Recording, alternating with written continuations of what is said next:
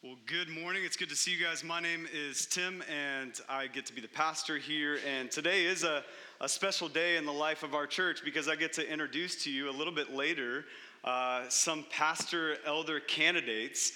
Uh, who are, are going to come alongside me to help lead and care for this church. But uh, before we get there to introducing those guys, uh, today I really wanted to give you a biblical framework for what church leadership, really what healthy leadership looks like in general. And, and so we're going to be looking at what Guyan just read, uh, 1 Peter chapter 5. If you didn't get a, get a Bible out, do that now for sure. Get God's word in front of you. But uh, just to give you some context, if you're new, uh, our church is a little over four years old. And uh, since the inception of our church as a new church, a church plant, uh, we've always had me as a pastor, and then we've had several other key leaders across ministries in our church. And, and even as a new church, uh, we had a, another church in the valley. We're four years old. We had another church in the valley who was 40 years old come alongside us, Desert Springs Bible Church, to advise us and just to walk along in this with us and give us wisdom and, and clarity and accountability and all of those things. But even with that, since the beginning, the desire has always been that we want to raise up other pastors and leaders like myself, even in lay roles, but in staff roles and all that, but just to help care for and lead and, and, grow the church God has entrusted to us. And so that's not something you enter into lightly. Uh, that's something that takes time. And so it's taken us four years to get to that point, but I'm so excited that today we're at a point where we're introducing to you candidates to become elders or pastors. And so you'll hear from them more in a minute. But again, I wanna, I wanna lay out a framework. Some of you have grown up in church and you're like, Pastor, you, you think that's a certain type of thing, or elder, you think that's a certain type of thing. Some of you are brand new to church and, and you're like, elder, is that like a, a leadership council in Star Wars? Like, I, is it older people? Like, I, I don't know what that means.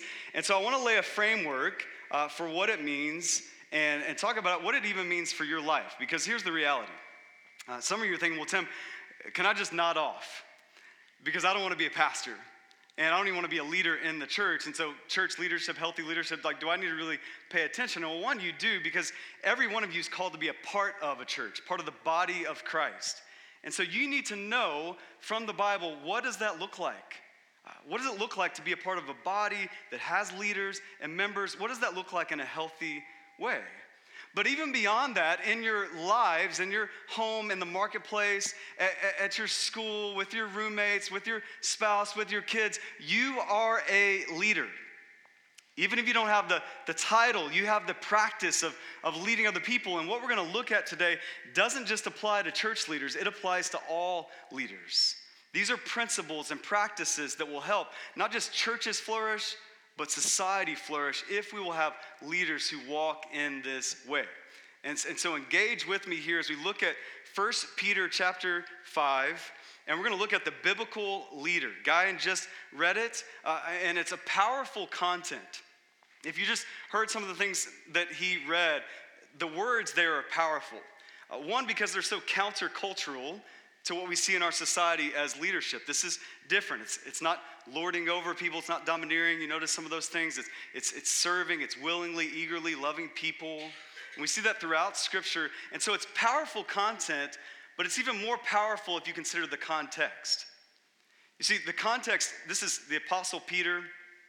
He's writing to, to churches and Christians who are all spread out over what we know today as modern day Turkey.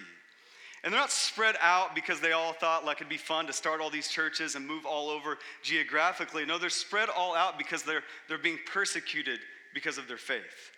And so they had to pick up and move their homes and move their, their churches all to these different spots. And so what you have now, as Peter writes this letter, is you have a lot of different types of people over a lot of different types of places rural, urban.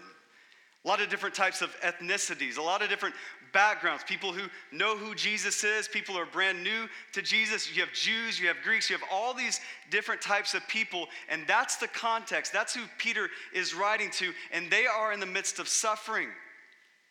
At one point, Peter calls them exiles.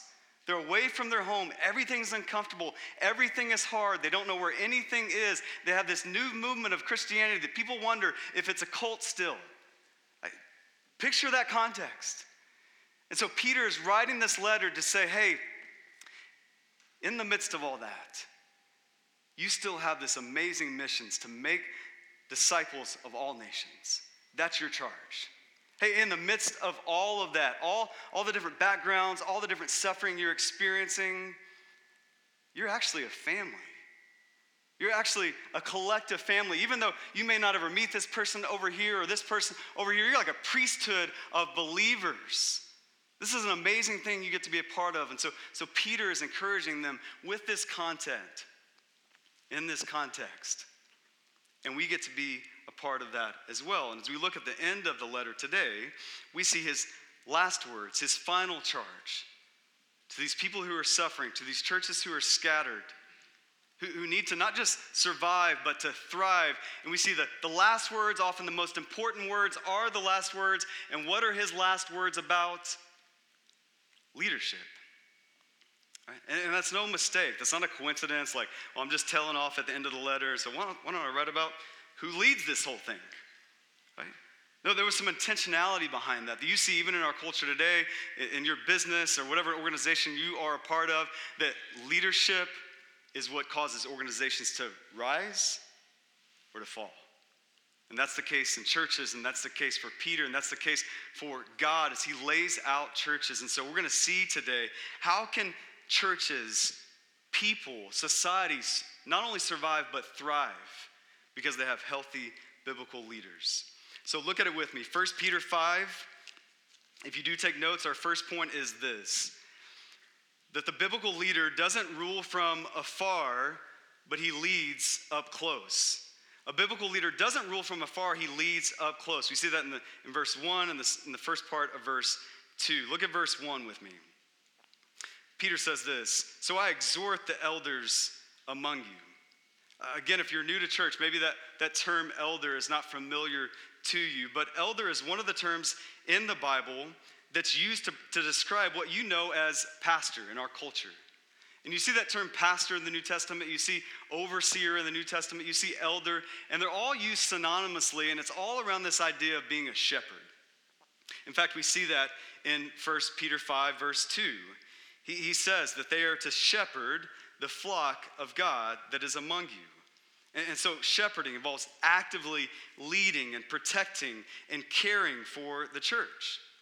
And you see examples of, of these shepherds, of these overseers, of these elders, all really the same idea. You see examples in, in places like 1 Timothy 3 and Titus 1, where you see the character and the qualifications of an elder, of a pastor. And the reality is, as you look at the whole of the New Testament, you can see practical examples, and we'll look at a couple uh, of how elders lead and, and their function, their role. But one of the first things you notice about elders and pastors and overseers and shepherds is it's way more character driven than it is gift oriented. And again, this is important for us to look at because I think immediately a lot of us, when we consider like pastor, church leader, elder, we think of a board that makes really good decisions, right? Really well known in the community and gifted and talented in different areas of administration and finance and other things like that. And we think of that as an elder. Or we think of the, the eloquent speaker and the dynamic preacher and the guy who can just walk into a room and just take it over. And you're like, wow, that guy's so gifted and talented. And listen, God gives gifts, and pastors and elders, they are gifted, and God can use all of their gifts. But what you see in the New Testament, 1 Timothy 3, Titus 1, it's not gift oriented primarily, it's character driven. It says things in 1 Timothy 3 like the person who is sober minded who, who thinks clearly, who sees who he is, who understands who God is, who understands the gap in between those two things, who can, who can adequately assess our culture and be sober minded and think clearly. That's a character quality someone who manages his household well, someone who is hospitable. That's what you see in 1 Timothy 3. These are all character qualities. So before we ever get to the amazing, eloquent preacher or the guy who's gifted in finance or strategy or administration, you have a God given character that an elder has. We see places in Acts 20 of what elders do that they are to pay careful attention to the flock, to the church, to care for the church of God. James chapter 5, we see that we're supposed to call the elders in and allow them to pray over people and anoint people with oil. And so we see just a little bit this pattern uh, of elders, character driven, some gifts that are oriented towards serving, caring for, and leading God's people. What's interesting in this passage is Peter calls himself a fellow elder. Do you see that? He says, Hey, I'm a fellow elder. Why is that significant? Well, again, it goes back to the root, the heart behind who an elder is. Who is a pastor? Peter says, I'm a fellow elder. Well, well who is Peter? Peter was actually an apostle. 1 Peter chapter 1, he says, hey, Peter, an apostle of Jesus Christ. An apostle is somebody literally who is a sent one to proclaim the gospel, to proclaim the word and deed of God, to practice that on behalf of God. It's an amazing role, an apostle. But if you really look deeply, Peter wasn't just an apostle. If you read the Gospels, Peter was one of Jesus' closest apostles, part of the inner circle, right? And not only was he just an apostle, one of the closest apostles, Peter was an instrumental building block in this very first church. In this first rise, this movement of Christianity, what we experience today over 2,000 years later, Peter was one of the first building blocks of that. His very name, Peter, means the rock. So, Peter, an apostle, one of the closest apostles, the rock, the key building block of this new church, this new rise and movement of Christianity, that's Peter. Like his LinkedIn profile was crushing it, right? And yet, what do you see in this moment? How does Peter identify himself? Just a fellow elder. I'm just a partaker in the glory of Christ. I'm just sitting back and looking at the chief shepherd, Jesus, in amazement, just like you should be. He, he doesn't say, well, hey, as Peter, you know, just as uh, an apostle, in fact, one of Jesus' favorites. Uh, as I look down upon you on my throne every day, I just want you to know, all you little people, he doesn't say any of that. If you picture them, them reading this letter, even the elders are saying, oh, that's my guy, Peter. We're fellow elders. We're boys. Just by saying that, he's not pulling rank or status. He's saying, I am with you. I'm an elder just like you. Why is he saying that? Because that's what he wants them to live out with their people. How do we know? We see him continue. He says, I exhort the elders among you he's writing to all these churches, all these Christians, and he's saying, hey, there's these elders, and yeah, they're going to be over you in some ways, and they're going to be in front of you in some ways. They're a shepherd leading sheep, and so they're, they're guiding them to a certain spot, and they're going to be over you, and they're going to be out in front of you, but they're also going to be among you. That I am with you, elders, and, and pastors and elders, you're to be with people, the elders among you that leaders, biblically, they don't rule from afar, they lead up close. Because it's like a shepherd to his sheep. Now, I don't know how many of you have actually met a shepherd. I haven't. I don't know why you would in the desert of Phoenix. But I hear in Queen Creek, maybe there's some sheep out there somewhere. And, uh, but I've never met a shepherd, but I have been to a petting zoo. And in fact, yesterday, my, my family went to a petting zoo, and it's always the same, isn't it, parents? It's always the same. You walk into the petting zoo, and you're like, they have a petting zoo at the birthday party? One, how come we didn't have a petting zoo at our birthday party? Work on that next year. That's just me as a parent, but that's the first thought I have. But then I'm like, how cool that they have a petting zoo at this kid's birthday party? Like, I like to pet some sheep. Oh, they got a llama. Oh, that's amazing. And we love the petting zoo for just a few minutes. Because just a few minutes in, you start to realize, I'm ready to leave this petting zoo. Like it stinks in here. And guess what? Not only do the sheep stink and these other animals stink, I'm starting to stink, right? Why? Because you're petting the little sheep and their odor, it gets on you because you're with them, because you're amongst them. And you can tell if you did meet a shepherd, you would know it. right? Because if a shepherd walked in here right now and sat next to you, you would scoot over a few chairs. Right? Even though you love people and Jesus and all that stuff, you'd be like, I'm just gonna, I gotta go to the bathroom. Um, Why? Because they're not just with sheep for five minutes in a petting zoo, they're with them all day. Because they're a shepherd and they lead sheep and they're among them. Listen, a pastor, an elder in a church, you should be able to spot them. Because as you get next to them, you kind of smell like your people. Like Phoenix Bible, like, yeah, I know some, like, like you guys are urban. Yeah, I can tell. Like, you guys are in, in Phoenix and you're trying to love Jesus and lead others to Jesus and live like Jesus. I, I can just tell by the way you talk. Like, you, you know your people. I, I can just tell. You, you always talk about, like, Susie and, and Billy and just the different things that they're struggling with and how you're trying to grow them up into mature disciples in Jesus. And you know the needs of your area. You're not just thinking like, let me take a boxed church in another state that's, that's really doing well and all the people are coming and let me just unbox that here in Central Phoenix. Like, you're not just doing that. You know the needs of this area, you know the demographics, you know what people need because you're with them. That a shepherd is with the sheep. And so you can tell a pastor is with his people, and you should be able to tell. And so here's what that means.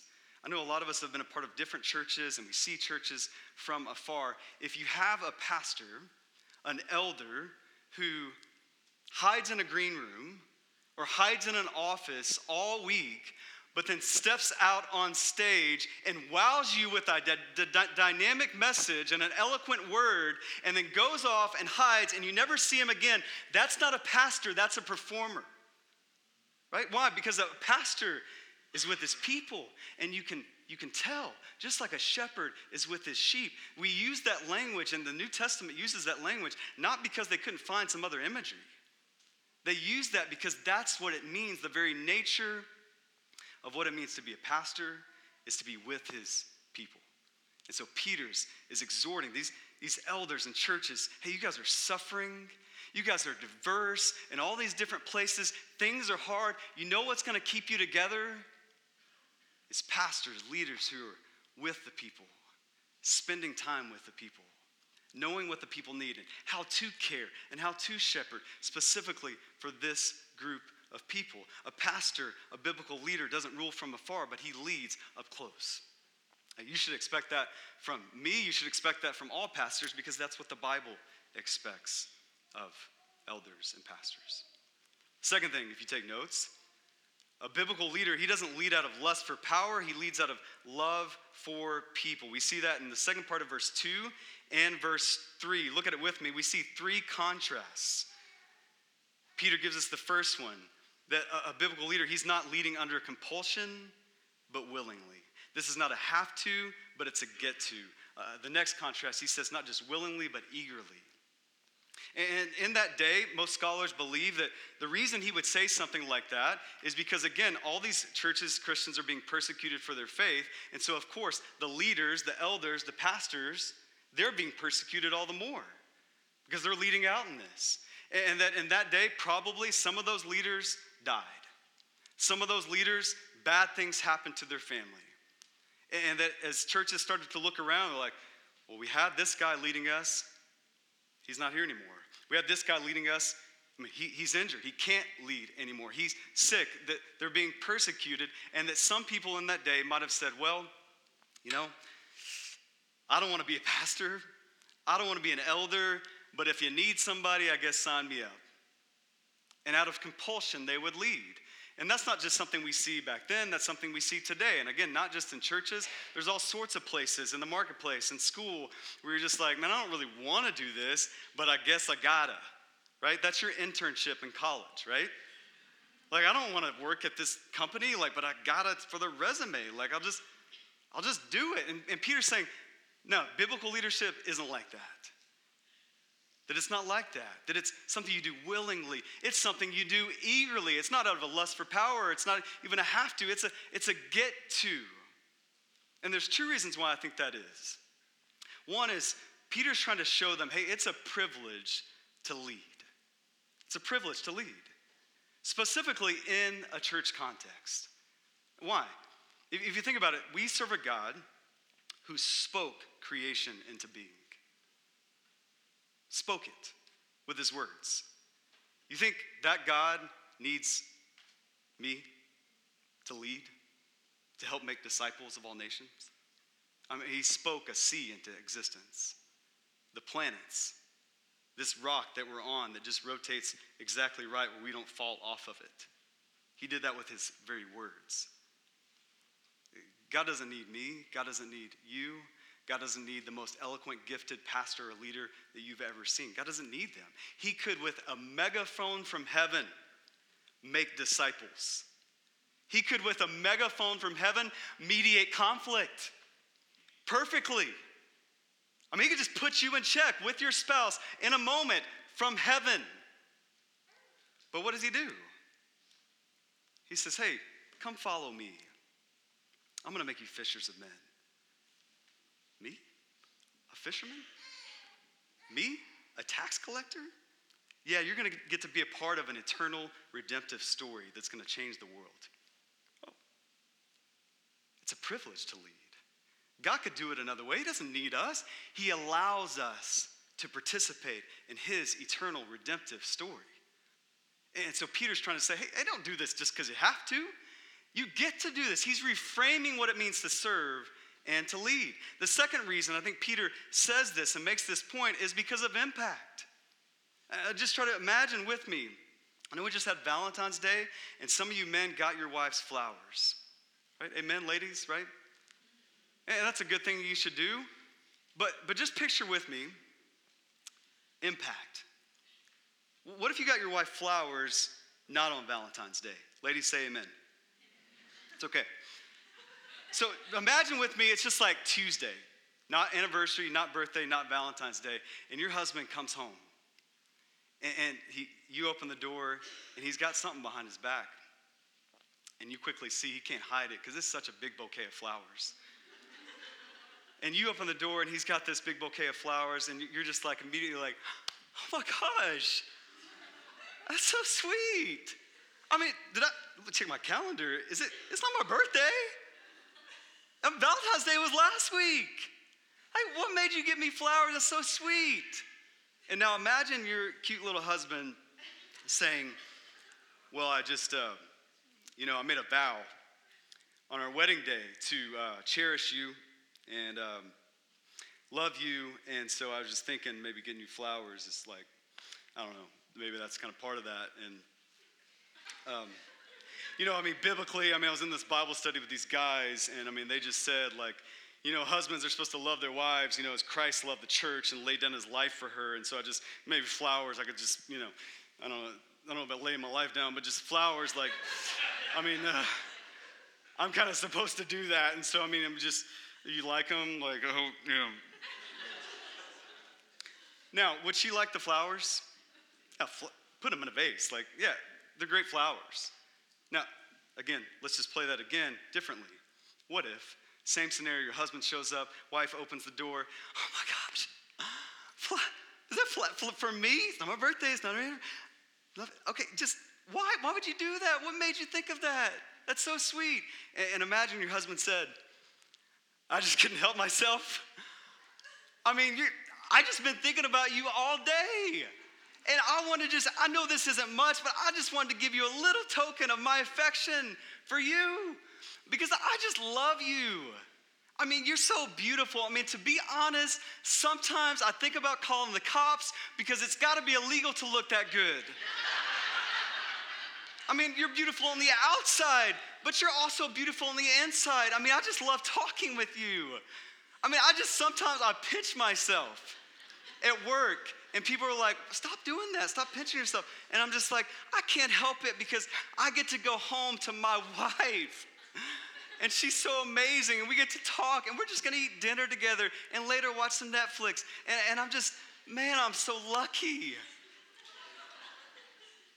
Now, the response from your wife isn't gonna be just to put some flowers in a vase. You know what I'm saying? yeah. Like, she's gonna be thrilled, overjoyed. That's gonna further your intimacy. That's gonna further your marriage. That's gonna be this grand thing that she probably remembers for the rest of her lives. Again, ladies, you can say amen. like, so men, just do that, but also just what does that show us? It shows us the difference between a leader who, who leads and acts and serves out of compulsion because I have to, because I ought to, because I should, because I'm supposed to. It shows us the difference between that kind of leader and a leader who says, I get to do this. Man, it's a privilege to serve my spouse. It's a privilege to lead my kids. It's a privilege to work at this job. It's a privilege to lead in the church and be a part of the grand, redemptive, historical work of God. I get to do that. Peter says, eagerly. You want to do this. That makes all the difference. It's not just about what you do as a leader biblically, it's how you do it. And Peter is making that point. It's the same way in the church. The contrast, too, we see again, it's, it should be eagerly, but it's not for shameful gain. This is not to build a platform, it's not to build a career. A biblical leader, he doesn't lead out of a lust for power, but a love for people. And again, I, I would think this is just, well, of course. Like, why would somebody pick the role of pastor to build a platform, to build wealth? It doesn't pay that much. Right? There's other lucrative careers. But Peter's just trying to check people's hearts and say, hey, you should want to do this, get to do this for the love of other people, not for shameful gain. Because it's a privilege. He, he's widening the scope of what it means to lead and serve. It's not for shameful game. It's not about you, it's way bigger than you. The third contrast, he says, not domineering, but you should be an example. I feel like we've talked about this every week over the last few weeks, but, but Jesus redefines greatness. If you were here two weeks ago, we talked about that. Jesus doesn't say, don't be great, he just redefines greatness. And he says, greatness is gonna be serving. If you wanna be first, you'll be the last. And he doesn't just tell us about that, he leads the way in that that if anybody would be domineering, anybody would be lording over, it should be Jesus, the creator of all things, that by him, through him, for him, all things were created. If anybody has the power to lord over, it is the Son of God. But yet Jesus washes the disciples' feet. Yet Jesus gives his life on a cross and suffers and lays his life down for the world. He serves. And he's not just the greatest servant, he's the greatest leader because he serves. Right? And so if Jesus does that, then, then we do that. Elders, pastors, they, they serve. Leaders in your family, leaders in our church, even if you're not an elder, you, you lead, you're great. Not by lording, but by serving. That if you want to be seen as a leader, but don't want to serve as a leader, then you're not a leader. If it's about domineering and putting people under you, people don't thrive that way, they suffer. Uh, this week I was uh, watching with my son the 20th most dangerous places to swim. My son, who's six years old, loves the ocean, loves bodies of water. I told you we go to the aquarium a lot. I mean, he's just fascinated. He looked this up the 20 most dangerous places to swim. Right? And it was. It was fascinating. They were dangerous for all sorts of reasons, like people drowning, different kinds of reasons. But there was this one place called the Bubbly Creek. It's a branch of the Chicago River in Illinois. And they talked about the Bubbly Creek that at one point it was a really nice creek. It was a really nice extension of this river. It was beautiful and people could swim in it. But that over the course of about 100 years, there was a, a meat packing plant that was nearby and they used to put their scraps in the Bubbly Creek. And, and over the course of 100 years, just little by little, every day, you probably didn't even notice, but just little by little, they were putting toxins in the water. And it said there, there was blood in the water and some of the scraps in the water and just different fecal matter in the water, and it became this rancid creek, right? And so you don't want to swim there, just FYI. And what I, what I thought about was, man, I, I bet like day by day, it was kind of hard to tell. Maybe even if you showed up there today, you'd be like, maybe it's a nice creek, but you, you put your feet in that water, you put your toes in that water, you're gonna get sick. It's not gonna go well.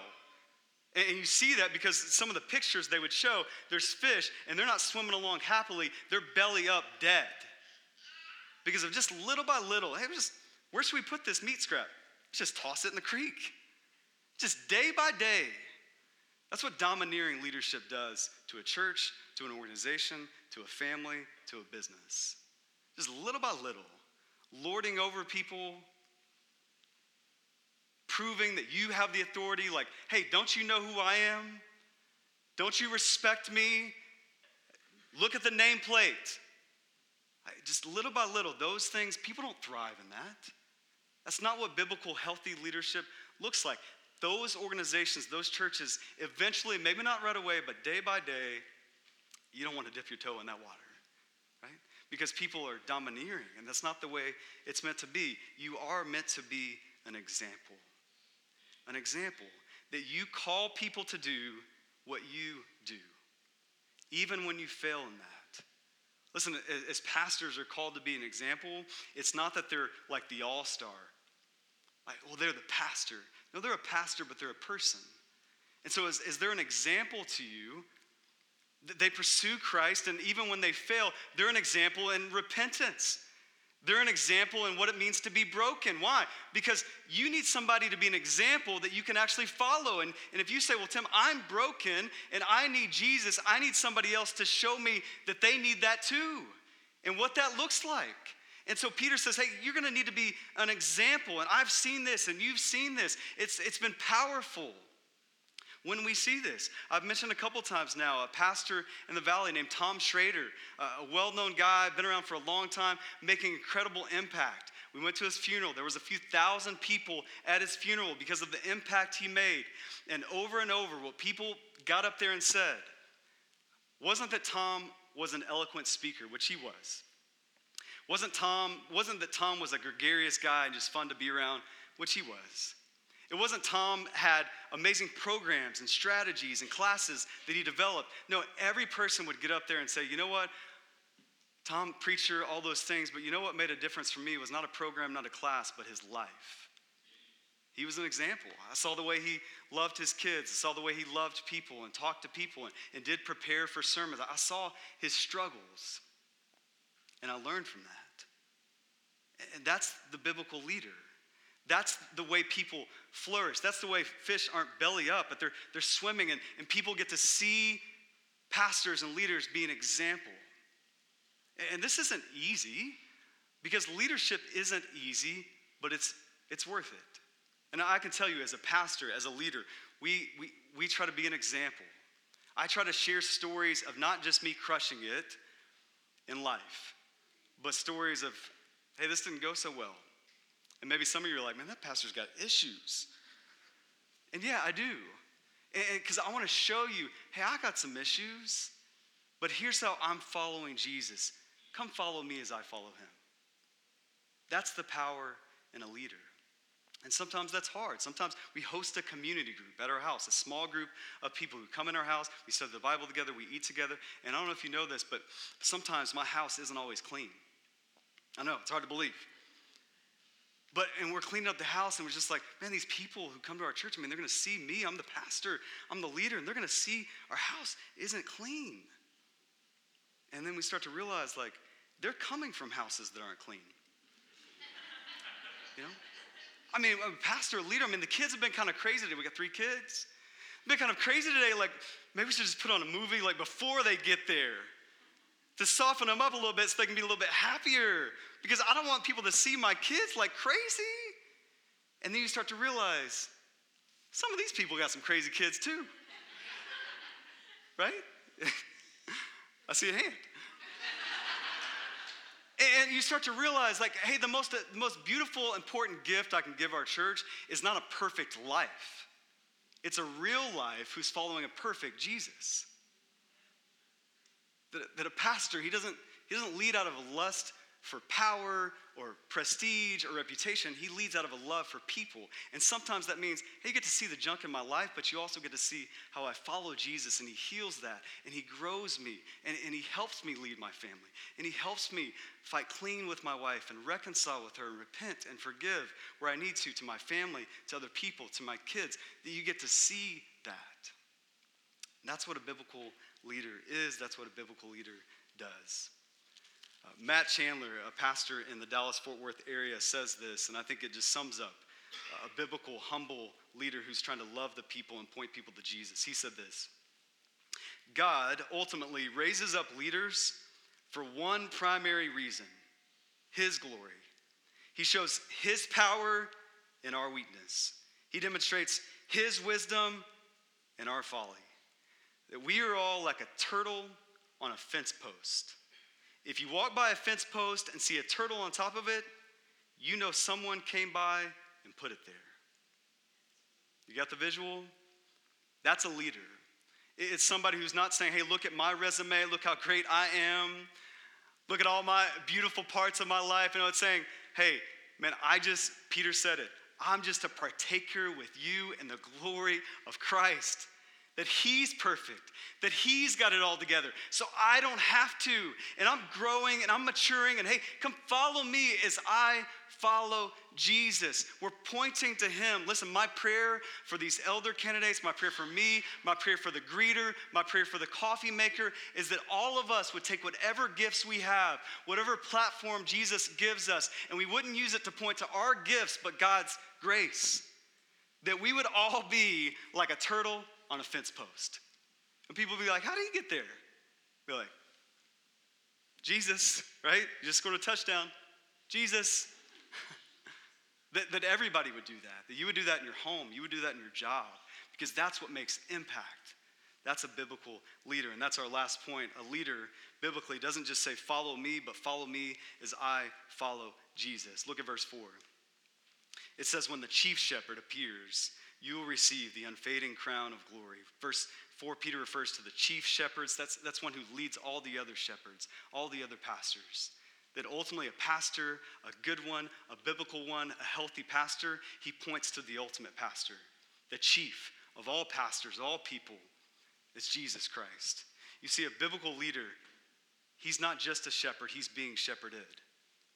He's got a shepherd out in front of him, with him, over him and it's Jesus Christ. Jesus is the chief shepherd. And everything we do, everything pastors, elders do, everything I'm calling you to do is in view of his appearing. That's what it says. His appearing when he returns. That every Sunday, every sermon I preach, everything you do, again, every coffee that's made, every conversation that happens, that it all should be a view of not what's best for our culture, not even what's best for you. Like when I lead our church, it's not just, like, what's best for these people? What would make them the happiest? It's not the way I should lead. I should lead in view of the appearing of Jesus Christ. Like, what would be best according to Jesus? What do I want Jesus to see? And this group of people, like this community, this city, what does Jesus want? That's the way we lead.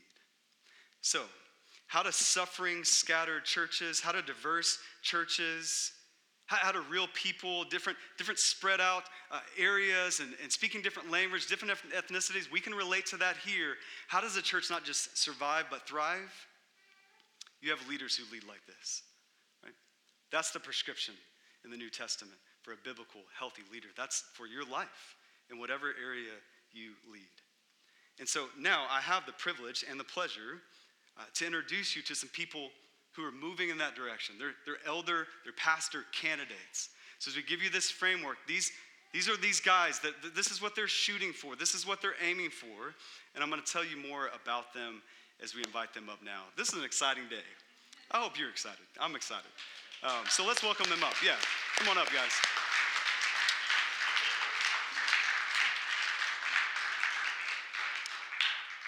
As these guys come up, this is um, Brad Hart and Jessica Hart, they're going to tell more about themselves. This is Bradley Hyde and Alicia Hyde. This is Graham Saunders and Savannah Saunders and cute baby Winston over there. Uh, he's going to be our first uh, baby elder um, of any church ever. And um, I'm going to let these guys share more, but, but here's what I would tell you just briefly about uh, them and about really the, the, process they just went through. Um, these guys, most of them have been a part of our church for almost the whole time. Uh, I think a couple of them the whole four years, uh, one of them three years. And so uh, the reality is they've, they've cared, they've led, they've taught uh, without the title of an elder. Right? They, they haven't needed, like, hey, give me the nameplate before I'm going to do stuff. They, they've been eldering in some ways without that position. And that's a big reason why they're up here today. They went through a process, uh, really started about a year ago formally, where I started talking to them about, hey, we'd like to raise up pastors and elders. They knew that already, and, here's what that could look like. We had a packet that we made them fill out about their doctrine, about their life, about their family, and a lot of things we see in 1 Timothy 3 and, and Titus 1 and 1 Peter 5, what we just read, and just, hey, let's, let's walk through that together. But their process started when they showed up here. Right? They didn't just fill out an exam and get all the answers right. Uh, their process was just how they lead and serve you and their love for Jesus and their love for his people. And so uh, that's who, who these guys are. And they, and they did enter into that formal process. They did fill out that packet, which was very um, laying their lives to bear in a lot of ways. Uh, they read a few books on what it means to do a lot of what we just talked about. Um, they met with me, their wife met with me to collectively, we met together. We pulled our advisory church that I mentioned a little bit ago, Desert Springs Bible Church, we pulled them into this conversation and had one of their pastors speak into this as well and meet with them and ask them questions and see, hey, what, what are we not seeing here? And how can we affirm you? And how can we help you? And, and let's talk through that. And that was over a year ago that you guys started that process. And so I say that to let you know this is a big deal. Uh, this wasn't flippantly gone into, and these guys have put themselves out there uh, because they want to serve Jesus. They want to be a leader biblically, like we see here. And so I'm really thankful for them. I'm th- thankful for the way that they serve already, and I'm excited as they enter into this process. So, uh, would you guys just introduce more about yourself, your family, so these guys can know you better? Um, well, again, my name is Brad Hart, and this is my beautiful wife, Jessica. Uh, this is our son, Landon. He is six, and our three year old daughter, Charlotte, is in kids' ministry, probably tearing some things up. Um, if any of y'all know my daughter, that's a true statement. Um, but anyway, we, we came to Phoenix Bible Church almost four years ago, and it was, it was kind of an odd Sunday because it was the Sunday after Easter, which historically across churches in America, that's like the lowest attended Sunday um, in churches. And so we showed up that Sunday to Phoenix Bible Church, and it was a big commitment for us. We lived and still live in Goodyear.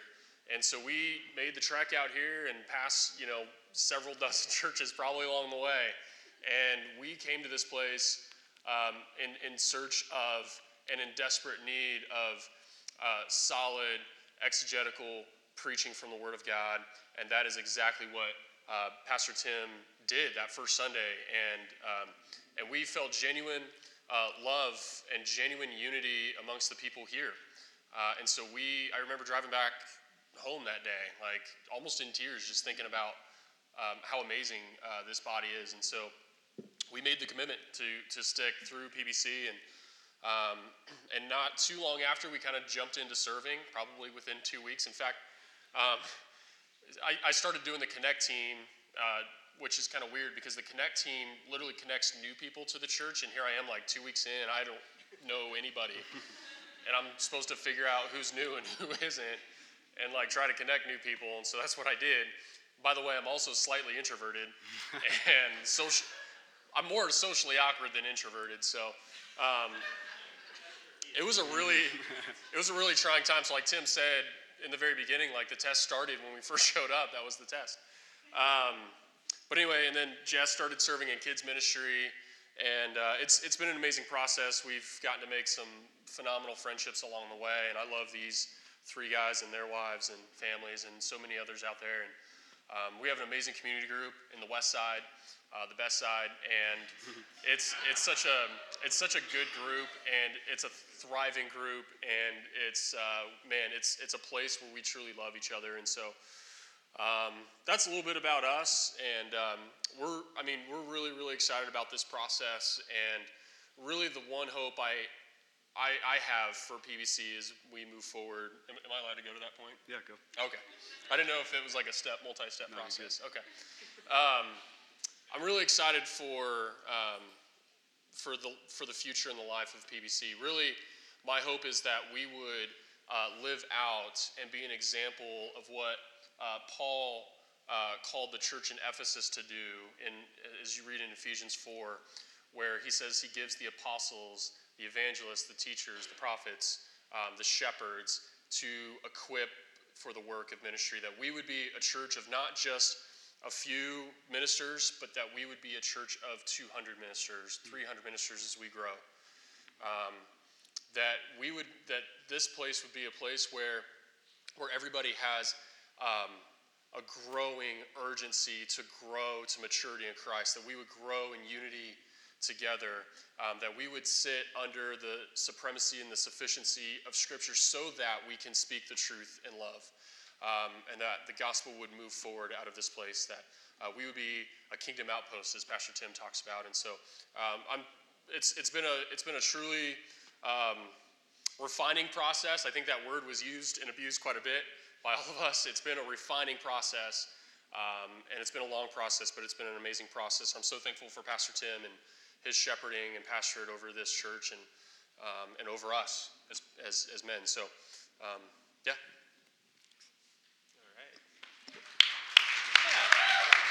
Well, I feel refined. Um, so, my name is Bradley. Uh, I believe I introduced myself earlier.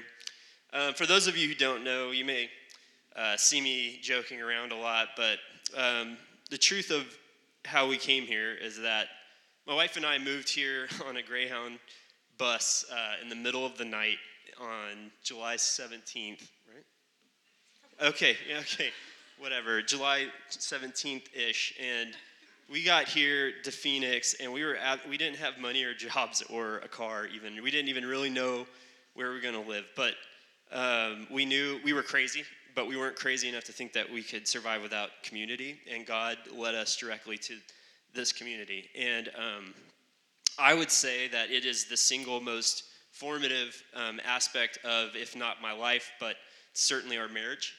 Um, and I am confident, um, not in my own ability to um, lead well or to be perfect at all, but um, to rely on grace of God and to know that like we can't do this and there's no point we, there's no purpose in us meeting and doing this and standing here and going through this process of a year um, if it's not to give glory totally to god right like um, so i I would hope that for our church that we would not be. Um, I think that in modern, especially American church, we can rely too heavily on uh, the heart or the head. Like we can get um, hyper theological, or we can be um, so social justice that we lose sight of um, biblical truth. But I, I believe that we are an intercultural, um, inner city, urban church called to love this neighborhood, called to love all people. That this church would look like the kingdom of God, diverse um, and just that people would come here and be fascinated at the dynamic that exists here in this community. And I believe that we have that. And so I would, my hope for the future of this church is that um, we would continue to look like that. We would look like that more effectively and um, even more pronounced, and um, that the impetus would always be to love others well, that we wouldn't be so concerned with um, who we are that we would ever lose sight of um, what God can do when He gets a hold of people's lives because He's changed our lives. Um, and so, anyways, I'm really humbled and honored uh, to be here. Uh, I've felt inadequate through this entire process. Uh, I don't look at myself and go, hey, there's an elder um, in the mirror. And, like, honestly, a part of me was hoping there would be hats because I feel like in other religions, as you become an elder or something significant, you get a special hat. But, Tim, we're not we're not doing so. Um, so that was a driving force in the beginning, and then um, no, I, am really humbled and, and really grateful to like just I love all you guys, and I hope that um, that I if if one thing I hope that I point everyone to Jesus. I hope that I'm just always pointing to Him because um, I can't do it on my own, and so I hope that that is known. Um, I'm sure you guys know that. So, um, all right, I think that's it.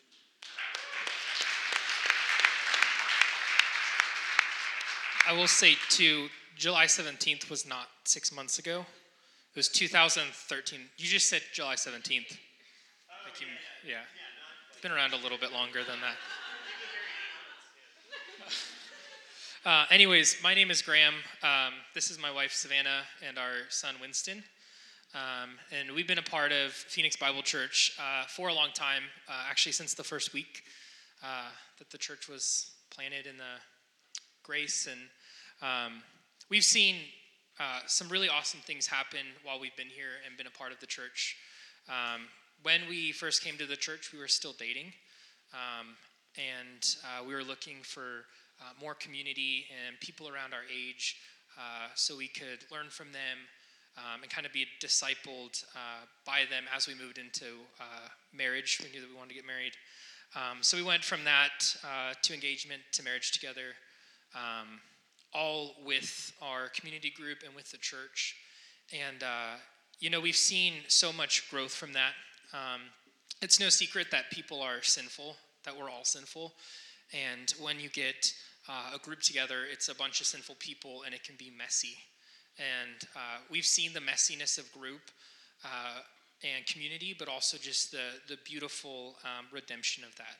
And so we've walked uh, with people, and whether in our community group or in the church, through some really hard, difficult seasons of life, um, and also through some really amazing seasons of life.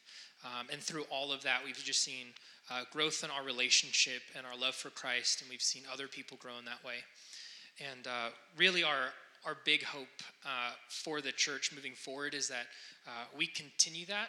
And so people that are, already in groups, uh, are already in community, that they would uh, continue to grow, that um, even when groups are messy or hard or in difficult seasons, uh, that they walk through this together and with one another. Um, and so we see that with current people and with new people um, and in a, in a greater way. Um, so that's my hope. Yeah, great job. Well, thank you guys for sharing. These guys are not going to be, as we just read and, and talked through, they're not going to be a board. Um, that's not their primary function. Their, their primary function as elders, as pastors, is to care, to lead, and to serve everything we just read. And so part of that is uh, they have roles. So Brad uh, Hart leads our host teams and our service teams. Uh, BJ, as he already mentioned, young adults in college. He's going to lead and serve in that way specifically. Graham leads our community groups, and, and they're going to care for and lead in all sorts of ways, church macro level, but they're going to have specific roles because that's what we believe God has called them to. And so uh, here's where we are. So we they've been through this year process. Um, they are candidates still because we want your input. Uh, we want to hear your voice. And so we have two weeks over the next two weeks that we want you to do a few things. Is uh, we want you to share. We want you to share feedback with, with them directly. Matthew 18 uh, talks about if you have a, a, problem, a conflict, or something like that with someone, you go to that person directly. And so if, you, if, if your things are coming to your mind, just like, I have a question. As they enter in this role for their good, for our church, I just have a question or a concern that you would go to them first and foremost, and that if you feel it's necessary, you could also come to me over the next couple weeks. And so we want to, again, go through this process completely. Uh, it's not just like a final formality. We, we really value your opinion and your feedback. And so, especially if you're a part of this church, if you are a member of this church, you've gone through that membership class, we want to hear from you. Uh, I hope, my prayer is that you will also encourage these guys. Uh, they are stepping into a very weighty position. Satan does not want them to do this role. Satan uh, attacks people who do this role, myself included, because these are the people who are actively warring against hell and sin and the flesh and trying to point people to Jesus. And so it's a weighty role. So I hope that you would also, after today, after this service, you'd come up and give them a hug and speak a word of blessing over their life as well. So you have two weeks to do that. Uh, you have two weeks to pray.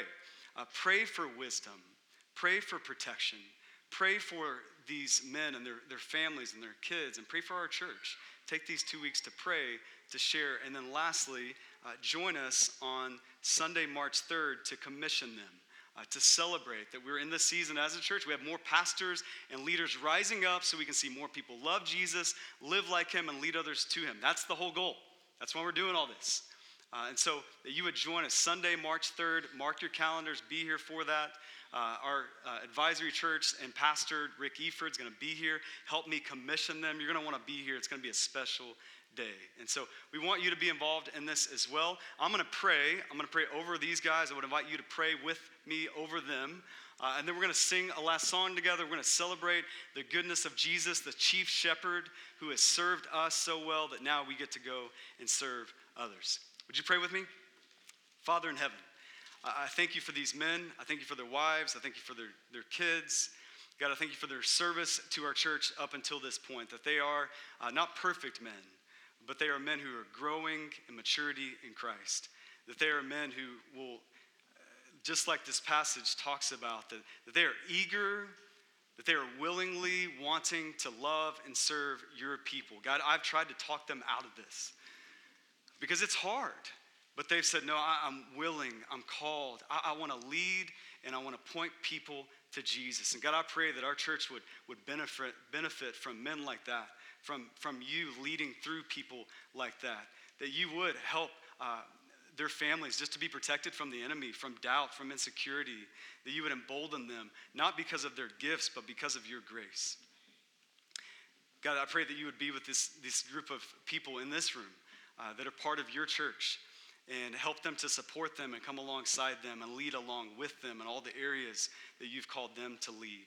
Uh, God, I pray for the men and women who aren't in this room yet, that who need to know you, uh, who are going to hell without you, God, who, who are struggling mightily in all sorts of ways. Even if they look great on the outside, their heart is broken on the inside. God, I pray that you would use these men, that you would use these women, that you would use our church to reach those people for your glory and our joy.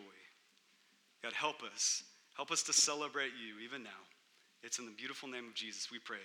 And everybody said, Amen. Amen. Amen.